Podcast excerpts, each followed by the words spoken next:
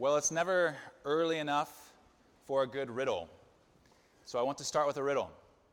This is not one of my own riddles, uh, but this is a riddle that comes from the, Gollum, or the character of Gollum in The Hobbit. And so if you know The Hobbit, you may know this riddle.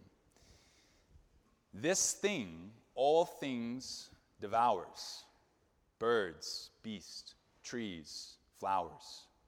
Gnaws iron, bites steel, grinds hard stones to meal, slays kings, ruins town, and beats mountain down. What is this thing? Anyone? Time. Wonderful. Yes, it's time.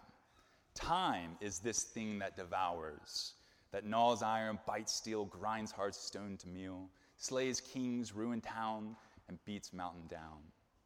Gollum's riddle perceives time as the great dissolver of life.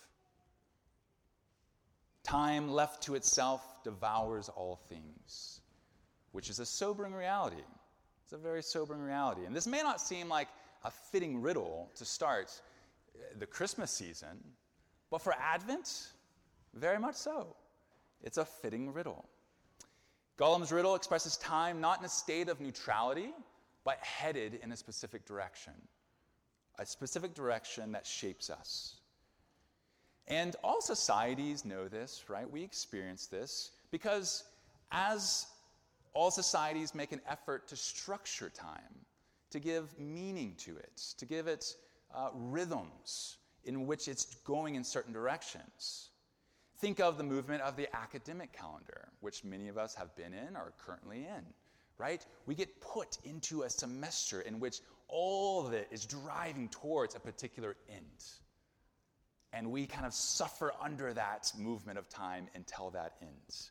Or you can think of the fiscal year and all of its demands that companies and organizations have to um, abide with. Think of seasons that we mark time with. There's the less popular tax season, there's the more popular season of sports like baseball or cricket, depending on which continent you originate from. And then there's also the great seasons of competition, too. Do you know of the competition in Gloucester, Massachusetts, of the greasy pole?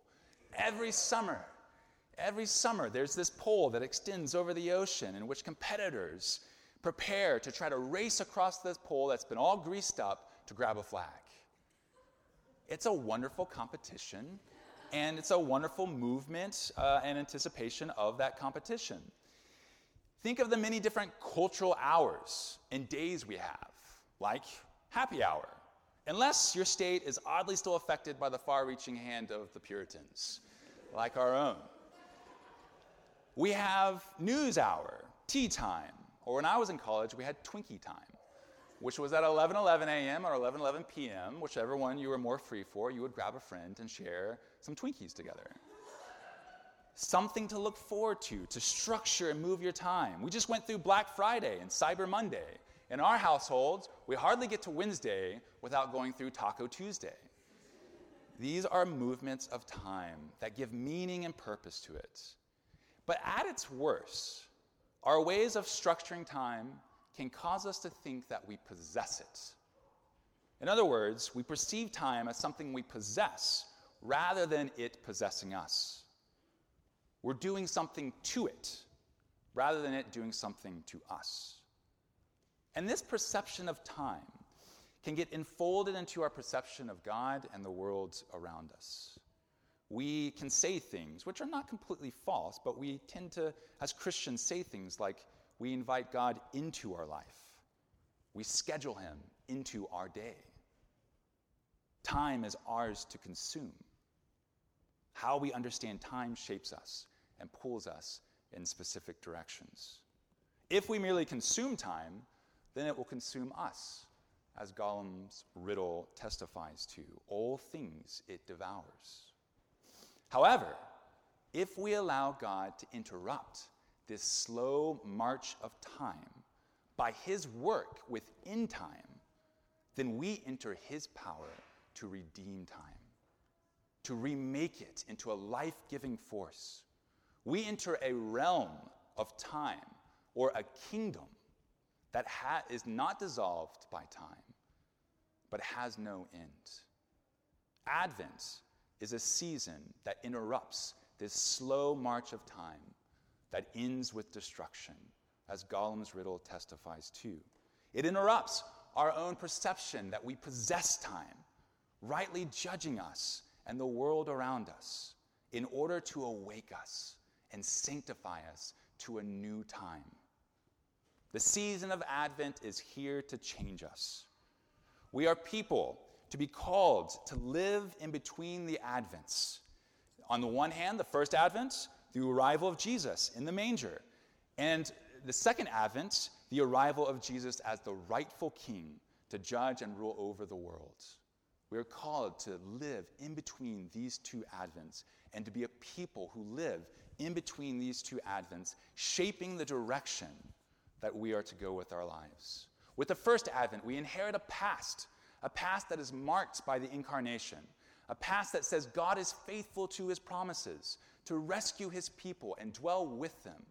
With the second Advent, we see our end, our fulfillment by the return of Jesus Christ, a future hope that says Jesus is victorious over all sin and death and re- will remake all things. We live in between these two Advents, and these two Advents shape who we are and the direction we go. They shape our lives of a way of life, a direction of love, of hope, of joy, and peace. Without these two Advents, a past story of God's faithfulness with us and a future hope of his faithfulness, then there's really not much cause for a life of love, joy, and peace. We're left with cheap imitations that ultimately time devours.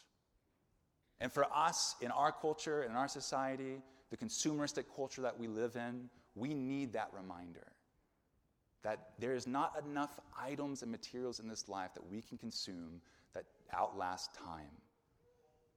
Advent deepens our love, our joy, our peace, and our hope as it positions us in between these two Advents. So, in what ways should Advent change us? I would put forward two primary ways related to each Advent. First, the season of Advent calls us to immerse ourselves in the story of the incarnation. The first Advent, the beginning of God's new creation work. The aim being to rekindle our imaginations as we jump into this story yet again. If you've grown up as a Christian, you've heard this story over and over. But we are called, we're calling ourselves to immerse ourselves in this story again, to rekindle our imaginations by remembering and making present the wonder and beauty of God's presence with us through the, main, through the manger. Like a full immersion language class. Have you ever taken one of these? Where the teacher speaks nothing but that language, and the whole class is all about immersing yourself in that language and in that culture so that it seeps into your bones and gets into your dreams, even. I had a language professor once say, You don't truly know a language until you dream in it, until it's the language that you dream in. Likewise, we immerse ourselves in the reality of the birth of Jesus, God breaking into the darkness. We bask in the wonder of this mysterious moment that is God in the manger, the rightful king entering the world through a humble manger.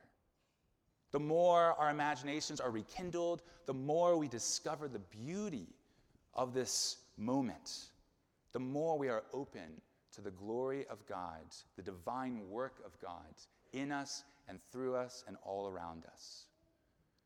Second, the season of Advent calls us to reorient ourselves in the reality of the return of Jesus, the second Advent, the fulfillment of new creation. The aim being to raise our anticipations. We raise our anticipation by remembering the wonder of God's power to set all things right. Like the moment when you get good news from a friend that this out of town friend is coming to visit you, right? It, it brings a new vitality to your life, to your heart. You long to see this friend, to be welcomed, to welcome them. and to orient your schedule and your time and even your place around their arrival. We bask in the wonder of this moment that is Jesus' return to reign over all. And the more we anticipate the return of Christ, the more we discover the beauty of it, the more we are open to the glory of the divine work of God, renewing us and renewing the world all around. G.K. Chesterton said this The world will never starve for want of wonders, but only for want of wonder. Advent, in other words, you could say, that the world is always full of wonderful things. This is God's creation that He is reclaiming and restoring. And yet, will we spend the time? Will we wait? Will we gaze? Will we anticipate this work of renewal enough to be those who wonder at this work of God?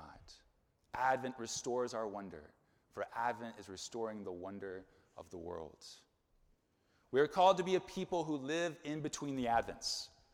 But are we doing this? Or are we filled with too many serious thoughts or overly occupied with frantic pace of life? Do we truly wait and take the time to marvel at the knowledge and mystery of these Advents?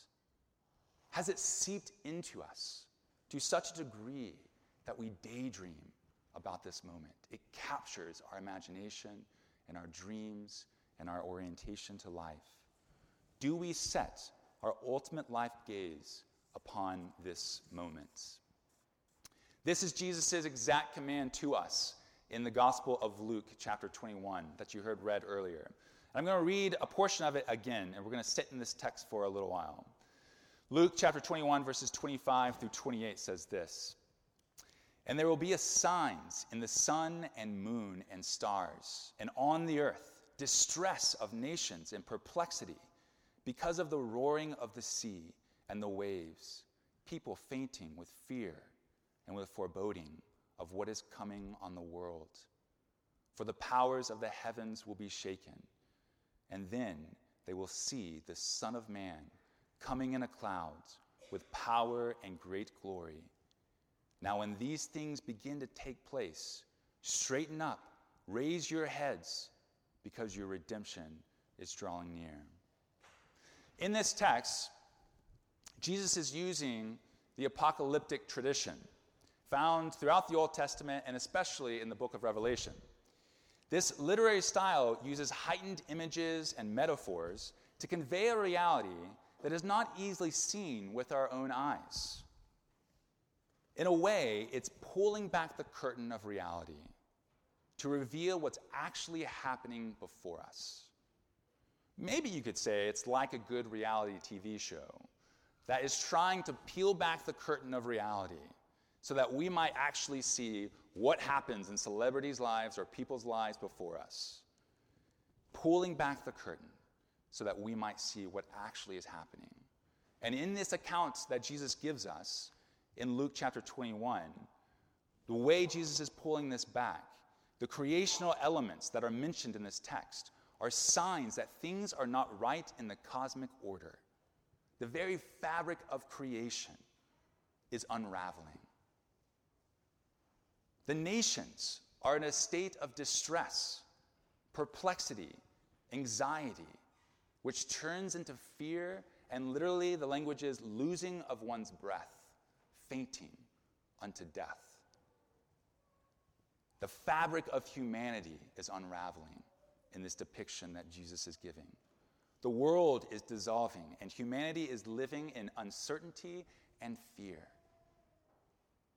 Now, even though Jesus' account is apocalyptic, this doesn't take much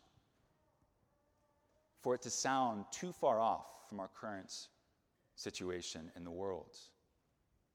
Whether from the fires of California to the earthquake and tsunami of Indonesia, and from the mass shootings of the Pittsburgh synagogue to the shooting in LA recently, to the migrant crisis due to the upheaval of people from their lands looking for safety, and the fear that results from that.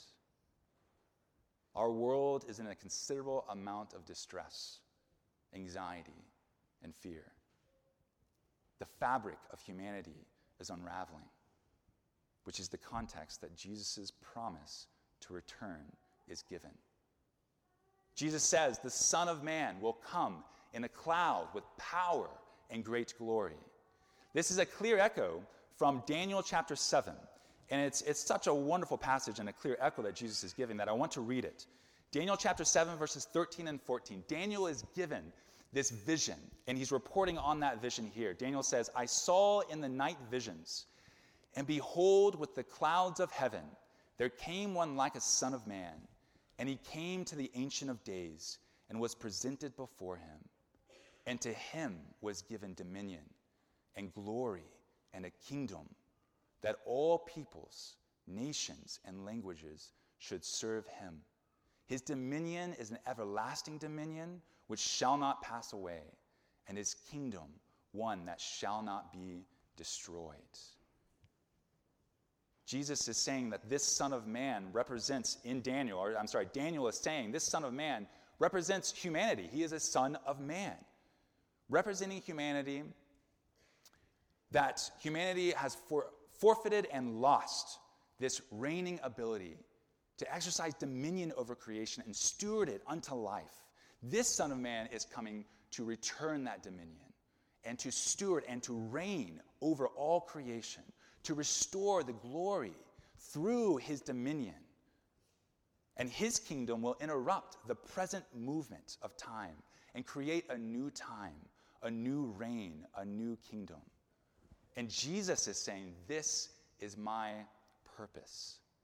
I'm going to return to judge rightly the world and reorder the world under my rule that has no end and with it, no uncertainty, no anxiety, no distress, or death. The Son of Man, which is actually Jesus' most used title for himself in the Gospel of Luke, the Son of Man is coming with the clouds, this text says. And this is also another clear echoing from the Old Testament. We've seen a cloud descend upon Mount Sinai, where Moses was when given the law by God Himself. We see a cloud leading Israel through the wilderness to enter the promised land. And even in Jesus' own ministry, the continuity is there. When Jesus, in I think it's Luke chapter 9, Jesus takes Peter, James, and John up a mountain to pray. And up on this mountain, he is transfigured. His glory is revealed to these three disciples, and a cloud descends upon them. And out of the cloud, the disciples hear the Father's voice saying, This is my Son, listen to him. And later on, in Acts chapter 1, after Jesus' crucifixion, resurrection, his appearance among many, including the disciples, he stands before them in Acts chapter 1 and says, You now are going to be my witnesses to the ends of the earth. And then Luke's account says that he was lifted up, and a cloud took him out of their sight. And I know for us, this is a very odd and mysterious thing, but it's clearly consistent with the way God's powerful presence has shown up. And thus, for those following Jesus, this is of a great encouragement that the Son of Man is going to come in a cloud. The same Jesus they saw in glory with them in the flesh, the same Jesus they saw resurrected and ascend into glory, will return in a cloud with great power and great glory to restore all things and to complete our redemption. And Jesus says, Look up, raise your heads, for your redemption is drawing near. The nations and world around you may be living in uncertainty, distress, and crippling fear, but you, faced with the same circumstances of this world, are called to have confidence standing with raised heads, assured of the coming of the glory of Christ.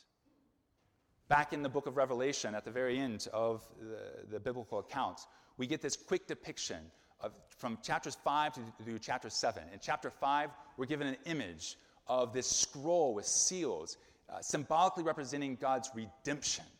And it has these seven seals. And, and those witnessing this are crying out, Who can open up these seals? We can't. Who can? And then the lamb who looked like it had been slain appears to open up the seals. And in chapter 6, you have the world in language similar to Jesus' own apocalyptic vision here. You have in chapter 6 the nations responding to these seals opening up and the lamb who is slain returning. And the nations, it says, the kings and the ones with power are trembling with fear. And they say, Who can stand? Who can stand before the lamb who is slain? And then in chapter 7, you have another depiction. And John says in chapter 7 that there's this great gathering of people from all nations, all tribes, all languages gathering around, and they are standing before the Lamb who was slain. And what are they doing? They're praising God, saying, You and you alone belong salvation. They're honoring the Lamb who was slain. And then later it says, They are the ones that have washed their robes in the blood of the Lamb. Through the advent of Jesus, we are drawn near to God for forgiveness, for a cleansing, for sanctification. And through that, we can await his return with great confidence and hope and certainty. For it's his name, the Lamb that was slain, the crucified and resurrected one, who alone conquers evil captures it, leads it away, nailing it to the cross. He alone can break the bars of iron and liberate the oppressed, for he alone is Lord over all. Therefore, look to him, behold him, call upon him. The fear from the world around us will yield and fade. The hopelessness that can grasp us will yield and fade. The Apathy that can creep into us will yield and fade. The restlessness that we can be trapped in will yield and fade. Advent is here to change us, to prepare us to face the uncertainties of this world with confidence in God's final act of redemption.